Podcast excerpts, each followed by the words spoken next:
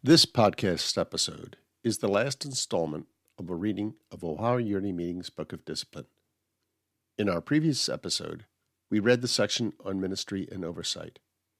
This time, we will start with the section on marriage and finish the discipline with the section on wills. But before we begin, friends might also be interested in knowing about another project we are working on. Ohio Yearly Meeting is translating its discipline into Spanish.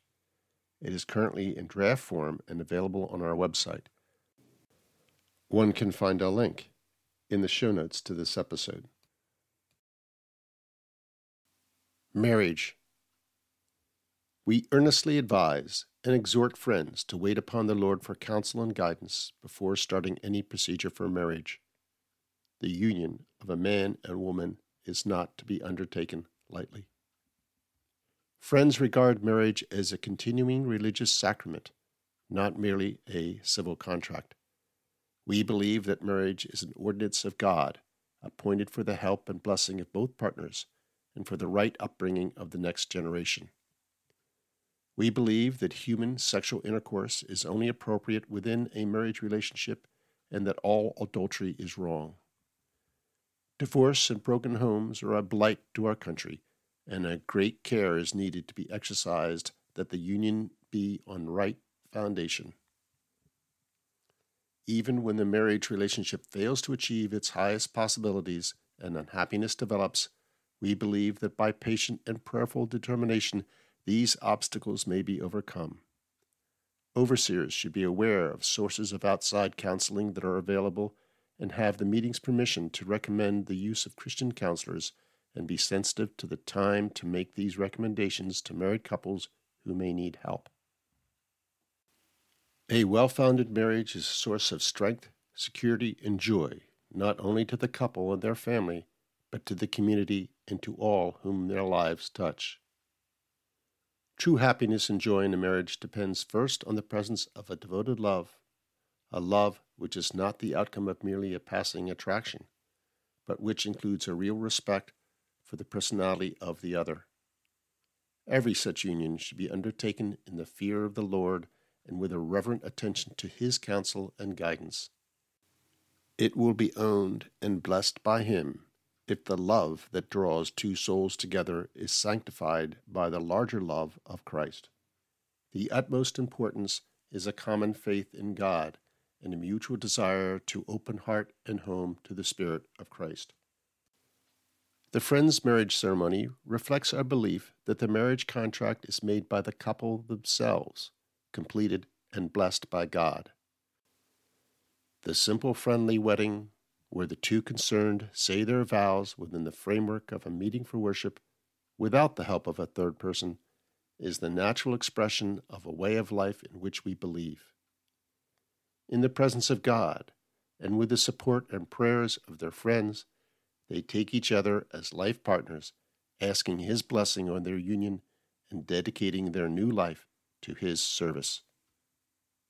Marriage Procedure In order to do all that it can to assure the stability and happiness of couples who are married under its care, the yearly meeting outlines the following procedure preliminary to the wedding. The couple presents a letter, signed by both of them, to the monthly meeting under whose care they wish to be married, stating that they intend marriage with each other.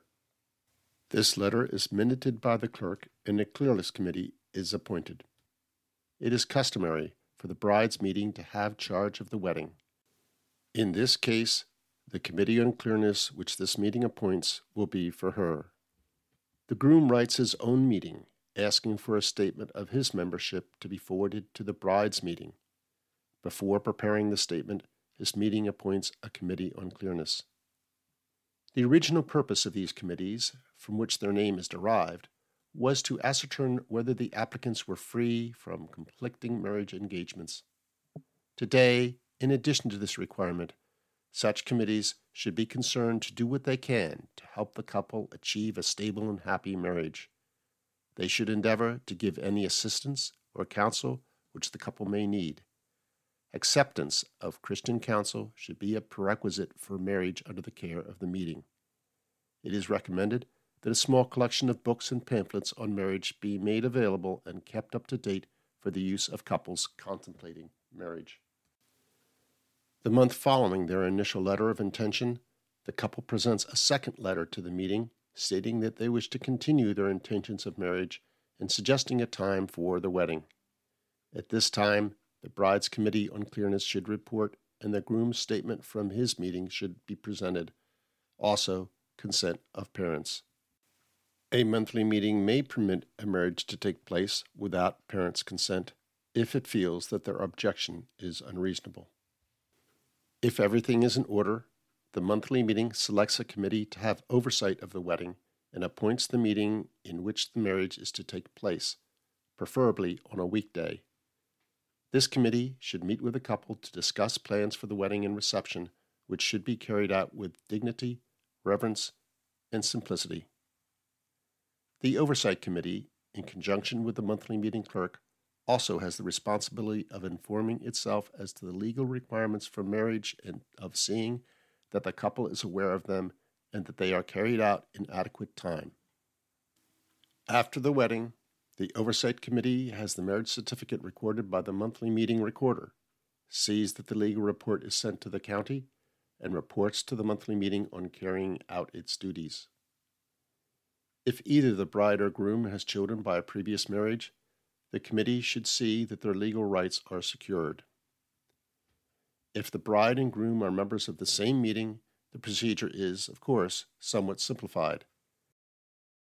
If one of them is not a member of Friends, their marriage may be under the care of the meeting to which the member belongs, in which case this meeting should appoint committees on clearness for both the member and the non member. If for good reason the couple wish to be married in the groom's meeting or in a meeting which neither belongs, the Committee on Clearness should always be appointed by the bride's and groom's own home meetings, which then forward their certificates to the clerk of the meeting which is to have charge of the wedding and which appoints the oversight committee. The marriage itself, as stated before, takes place in a meeting for worship, in which the bride and groom rise, usually toward the close of the meeting, Take each other by the hand and repeat the following promise the groom first. In the presence of the Lord and before these, our friends, I take thee to be my wife or husband, promising with divine assistance to be unto thee a loving and faithful husband or wife, so long as we both shall live. The marriage certificate is then signed by the groom first, then by the bride with her married name and is read aloud by a person selected beforehand. At the close of the meeting, all persons present are invited to sign the certificate as witnesses. We would like to pause our reading for a moment and offer a clarification. At this point in the discipline, the wedding certificate is presented as a form, with letters substituting for names and blanks for locations. This makes reading awkward and would detract from the impact of a weighty document. Instead, we will use individuals from history to fill out the certificate and give it some life. Please keep in mind that the reading of the certificate in this way is not intended to be used as an historical reference. An example of the certificate in essence would be Whereas George Fox of the village of Fenny Drayton in the county of Leicestershire, son of Christopher Fox of Fenny Drayton and Mary his wife, and Margaret Fell, daughter of John Askew of Kirkby Ireleth of the county of Leicestershire, and Margaret his wife, having declared their intentions of marriage with each other to Bristol monthly meeting of the Religious Society of Friends held at Bristol, England, according to the good order used among them, and having consent of the parents, their proposed marriage was allowed by that meeting.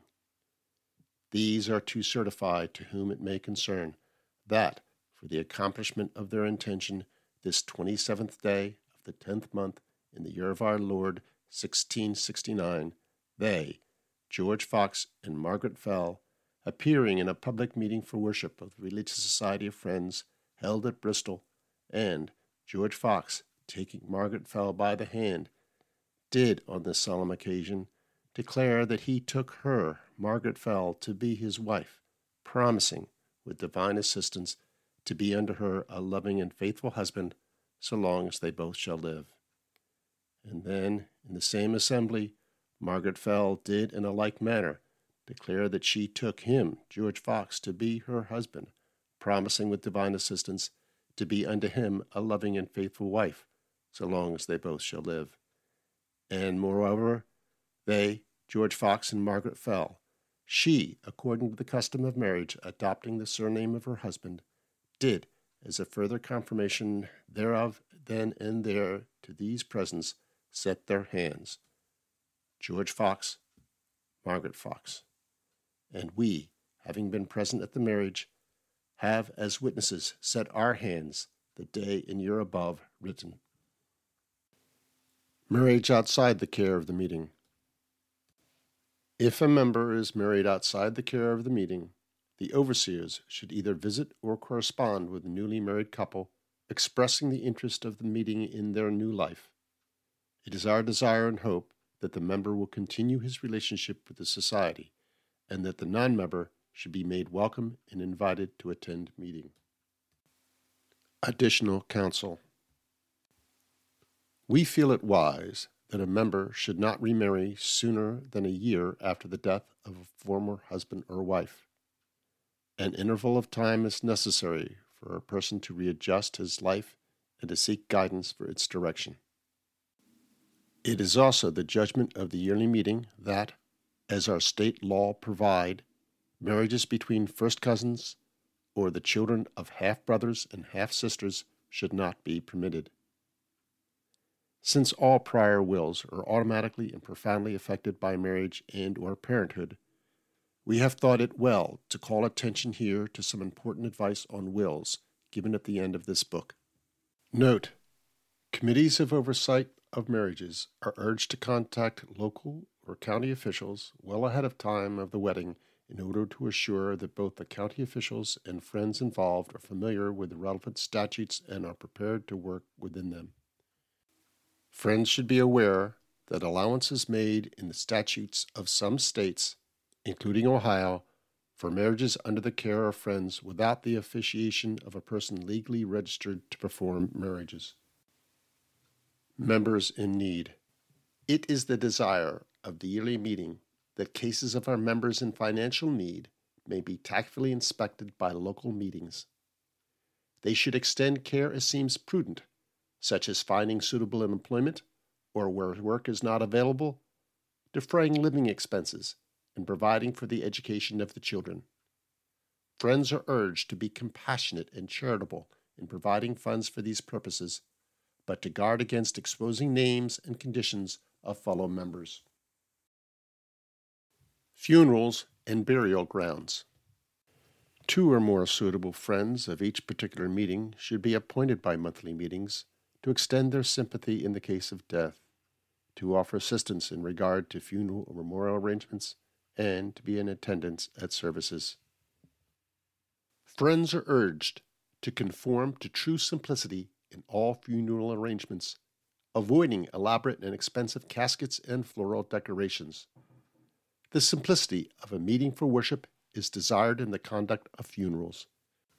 They should be occasions when things temporal are secondary, when the reality of life immortal is deeply felt, and when the presence of our Lord brings hope, comfort, and consolation to the bereaved. The funeral committee, or a special graveyard committee, is to have care of the burial grounds belonging to the meeting. They will see that the graveyard is kept in good order and the records of internment is accurately kept. They shall see that the exact place of each internment is accurately marked upon the internment chart or plan, one copy of which, at least, is kept safeguarded from loss by fire or other causes in a suitable vault under the care of the custodian of records.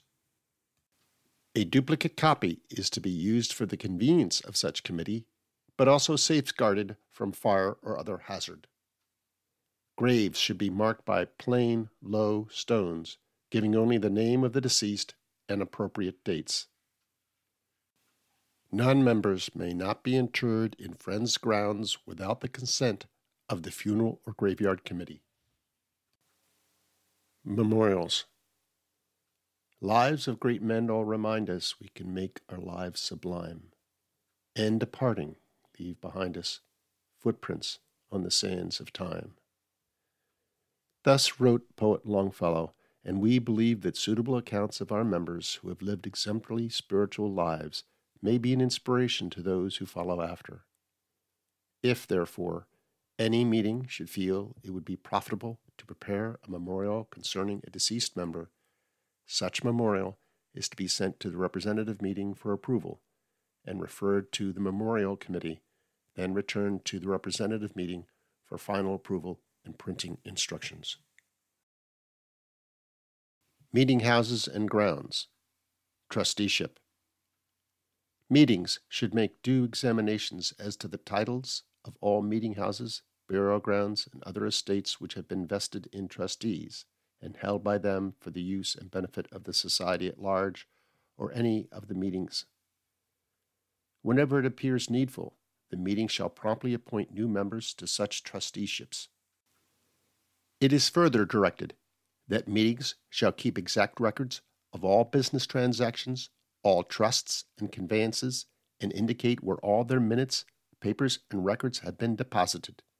Both meetings and individuals are encouraged to utilize the services of the fiduciary trustees of the yearly meeting. If a preparative meeting ceases to exist, all its properties shall be transferred and conveyed to its monthly meeting. If a monthly meeting ceases to exist without merging or consolidating with another monthly meeting, all its property shall be transferred and conveyed to its quarterly meeting. If a quarterly meeting ceases to exist without merging or consolidating with another quarterly meeting, all its property shall be transferred to the yearly meeting. If two monthly meetings or if two quarterly meetings merge or consolidate, all the property of both shall be held by the merged meeting. Such transfer and conveyance shall be authorized by an appropriate minute duly recorded and the assignment, transfer, and deed of conveyance shall be executed and delivered by such meetings before they are formally laid down or disbanded, or, in the case of merged or consolidated meetings, at the time of merger. In the event that such action is not taken by the meetings before they are laid down, merged, or consolidated, the monthly meeting, the quarterly meeting, or the yearly meeting entitled to receive any such property shall become the equitable owner and shall be entitled forthwith to require the assignment or conveyance of the legal title to be held by such monthly, quarterly, or yearly meeting under and upon the same trusts as the property has been theretofore held, if it is practical that such trusts be carried out. Otherwise, upon trusts similar thereto as the successor meeting may determine. No meeting property shall be distributed or partitioned among the individual members of a meeting. Fiduciary Trustees The fiduciary trustees of Ohio Yearly Meeting of Friends, Barnesville, Ohio, is a corporation not for profit.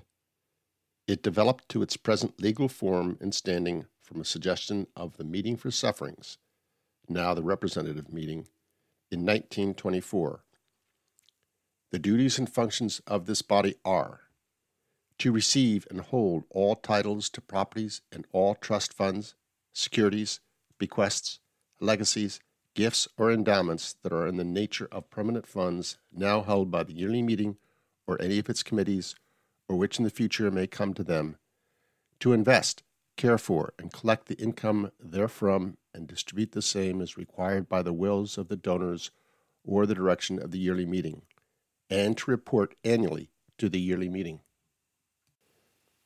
In case of sale of any tract of land belonging to the yearly meeting, the fiduciary trustees are legally qualified upon instruction from either the yearly meeting or the representative meeting to give a marketable title to any such tract without having to secure an order from a court of common pleas.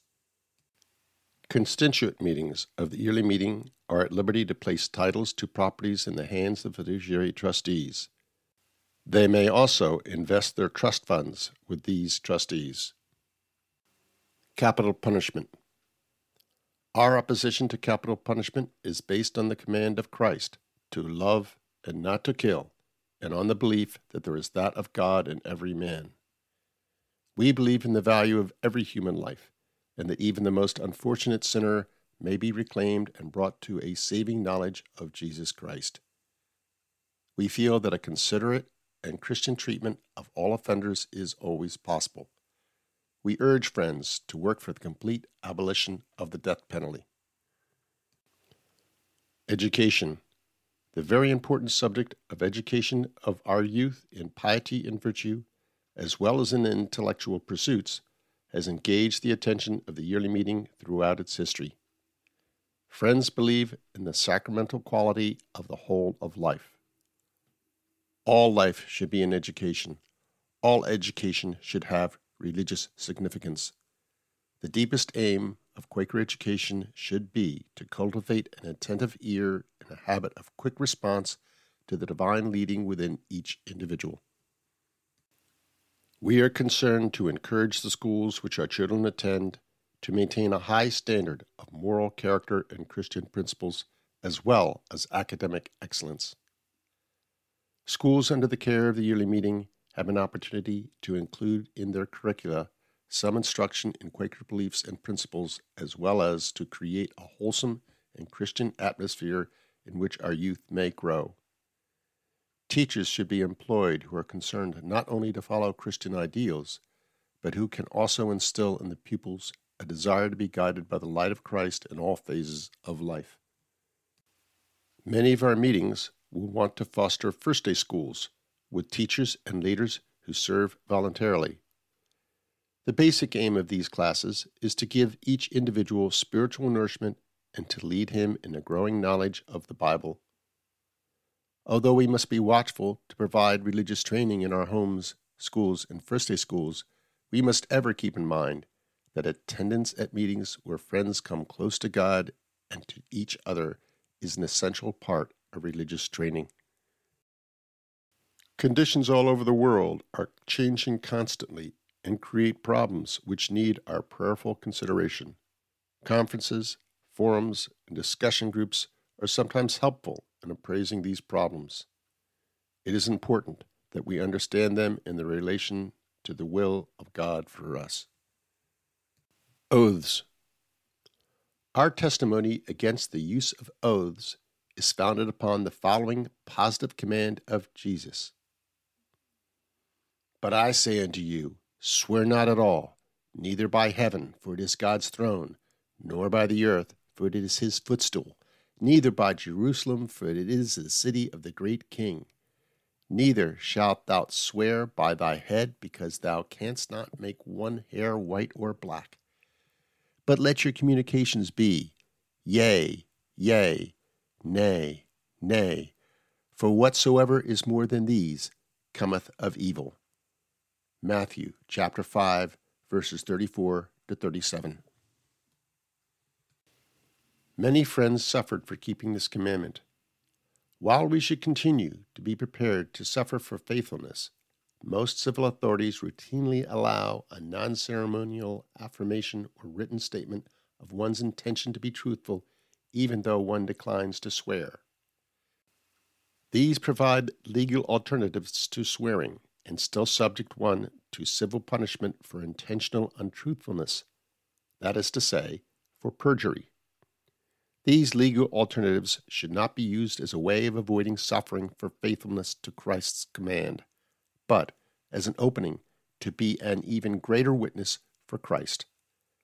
Friends should understand and be prepared to share the scriptural basis of this testimony. But, most importantly, friends need never be anxious when brought before civil authorities, but rather mindful of Christ's promise for such situation that the Holy Ghost will teach you in the same hour what ye ought to say. Luke chapter 12 Verse 12 Peace and War. It has been the belief of the Society of Friends from its rise that all war is contrary to the teachings of our blessed Redeemer, Jesus Christ. In his Sermon on the Mount, he admonishes us to love our enemies, to bless those who curse us, and to do good to those who hate us. Likewise, when Peter smote the servant of the high priest with his sword, our Lord said to him, Put up thy sword again unto its place, for all they that take the sword shall perish with the sword. Matthew chapter 26, verse 52. In a statement presented to the King of England in 1660, Friends declared, The Spirit of Christ by which we are guided is not changeable, so as once to command us from a thing as evil, and again to move unto it. And we certainly do know and testify to the whole world that the Spirit of Christ, which leads us to all truth, would never move us to fight and war against any man with outward weapons, neither for the kingdom of Christ nor for the kingdoms of this world. As we believe that all war is wrong, so we believe that all preparation or training for war is wrong. Military conscription is inconsistent with the teaching and practices of Christianity. We not only feel abhorrence for the evils of war and the suffering and misery connected with it, but we desire to work actively for peace endeavoring to remove the economic and political causes of war. We wish to emphasize the brotherhood of all men and that unity and peace can only be achieved by the Spirit of Christ working in the hearts of men. It is our profound belief that the peoples of the world desire peace, but we do not believe that it can be achieved through a policy of military strength. Peace can only be built when men seek to solve their common problems in a spirit of reconciliation and national humility. We must act with love, forbearance, and forgiveness, trusting in God and in His Spirit working in all men. Today, when talk about defending ourselves against an enemy is very prevalent, we would encourage our members to keep in mind that the only true shelter is peace. As members of a society which has always been opposed to war, we must work unfailingly for peace as a yearly meeting, as well as in our local communities. Ever keeping in mind that peace must begin with ourselves in each individual heart. Jesus Christ called his disciples and still calls us to a deep personal commitment to the way of love. It is only by the working of this Spirit through us that the problems of war, hate, and strife can be solved and peace brought to a troubled world. Racial equality. We believe that all races are equal in God's sight. Friends feel the burden of racial discrimination, social injustices, and intolerances, and should do what we can, under divine leading, to alleviate such wrongs. Recreation. Recreation is important for a full creative life. It should be a time of both physical and mental refreshment. However, we must be careful to choose what is wholesome and uplifting and avoid things that are wasteful of time and money and that tend to draw us away from the true aim and purpose in life. If we are wholly dedicated to a God filled life, we will endeavor to please Him in both our work and in our recreation. Simplicity. Even in times when life was less complex than it is today, friends emphasized the importance of simplicity. The heart of Christian simplicity lies in the singleness of purpose which is required by the injunction to seek first the kingdom of God. As men seek to express the Spirit of God in their daily lives, they realize the necessity of putting first things first. Simplicity does not mean that all conform to uniform standards. Each must determine in the light that is given him what promotes and what hinders his compelling search for the kingdom. The call to each is to abandon those things that clutter his life and to press towards the goal unhampered. This is true simplicity. Early friends refrained from using the customary names of the month and days of the week since some of these were unquestionably derived from the names of heathen gods. Pertaining to dress, our principle is to let decency, simplicity, and utility be our guide. When one is truly trying to seek first the kingdom of God, he will not be a slave to fashion. Since we believe our bodies to be temples of the living God, we should dress simply and modestly. As in dress, so in all our phases of living we should each one of us strive to follow the dictates of the light of Christ within. Another basic belief of Friends is in the equal worth of all men in the sight of God. Early Friends avoided titles of respect, tipping of the hat, and the use of the plural you when addressing one person, because these customs originated from the practice of showing undue respect to those in authority and wealth. Temperance it is well known that the use of alcoholic drinks affects the mind and body harmfully and is a factor in a great number of crimes. We urge total abstinence from the use or handling of any intoxicants, not only on the grounds that our bodies are the temples of the Holy Spirit, but also on the principle set forth by the Apostle. If meat make my brother to offend, I will eat no flesh while the world standeth, lest I make my brother to offend. 1 Corinthians chapter 8 verse 13. We wish to stress also that this applies not only to the use of alcoholic beverages, but to narcotics, tobacco, or anything that is harmful to the individual. Wills. It is recommended that friends make wills in order to prevent the inconvenience, loss, and trouble to their beneficiaries of dying intestate and that they make their wills under professional advice in times of health and sound judgment and dispose of their estates as a proper stewardship dictates. We counsel that none postpone this duty to a time of illness or emergency. Making his will in due time can shorten no man's days, but omission and delay have proved very injurious to many. Friends are reminded that marriage revokes a will previously made and that after marriage a new will should be made without delay. It should also be noted that in some states, all real estate becomes subject to the law of entail upon the birth of the first child. Thus, friends are urged to keep in mind the need for revising their wills from time to time as circumstances change.